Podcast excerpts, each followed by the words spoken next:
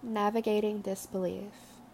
This past Wednesday, we got a knock on our door. We were thinking maybe DCS was doing a surprise visit due to us all fostering, or maybe it was a package. It opened, and it was my childhood pastor, Brother Nathan. I was surprised, and although I was glad to see him, I knew why he was here. When I was 11, my parents had divorced, and we were out of church for a bit, and he had shown up then to persuade my mom into getting us back into church, except this time was different. When my mother had us out of church, I believe that it was out of anger. The reason why we don't go to church now is because of disbelief. He sat for a little bit, just asking questions about life and the kids, and I was waiting to be questioned. All he said was he would love if we brought them to church. No questions about why we weren't in church. He just invited us, which was sweet, but it made me sad knowing that I would not be going. I'm not angry at anyone or anything, and that is not a reason for my leaving Christianity. When he left, I broke down sobbing. My heart hurt because I loved this man, and I knew it would break his heart to know of my lack of belief after knowing me my entire life. This was the man who baptized me, took me hunting, and loved me furiously. I'm glad he didn't push farther because I know I probably would have cried in front of him. It's hard when the people you love and you don't believe in the same things. A year ago, I would never imagine myself in this position. I didn't believe I could ever not believe. I also know there is no explaining the way I believe or think from my position as I couldn't explain it to my past self either.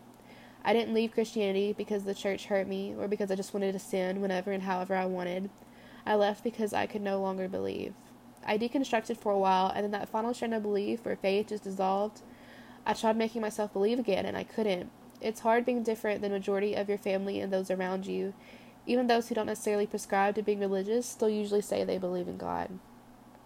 Zachary was pastor, something he had wanted for a very long time and felt called to. We were fully into it until we weren't, which seemed to happen literally in a blink of an eye. We went from passionate, on fire Christians to not at all. He stopped believing soon after me. When I stopped, I was worried about what it meant for our marriage and our son, but he th- then did too. We have rode this train of deconstructing and figuring out what life will look like now together. We're still grieving.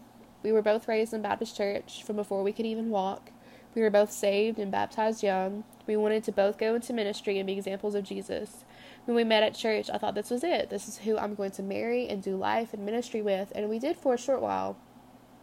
It's not even been a year since Zachary was ordained, and here we are. We have lost the community, a belief that we knew exactly what happened after we died, and a relationship with someone whom we loved and wanted to make proud.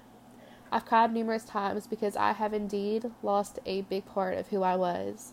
My goals and dreams have shifted. The life I want for my own children has shifted. It's been a major change and it's hard, but I am at peace w- with not believing. I try to keep on believing, mainly because I knew that if I didn't, I would be different than my loved ones, and it also put me in an unsettling position being a pastor's wife.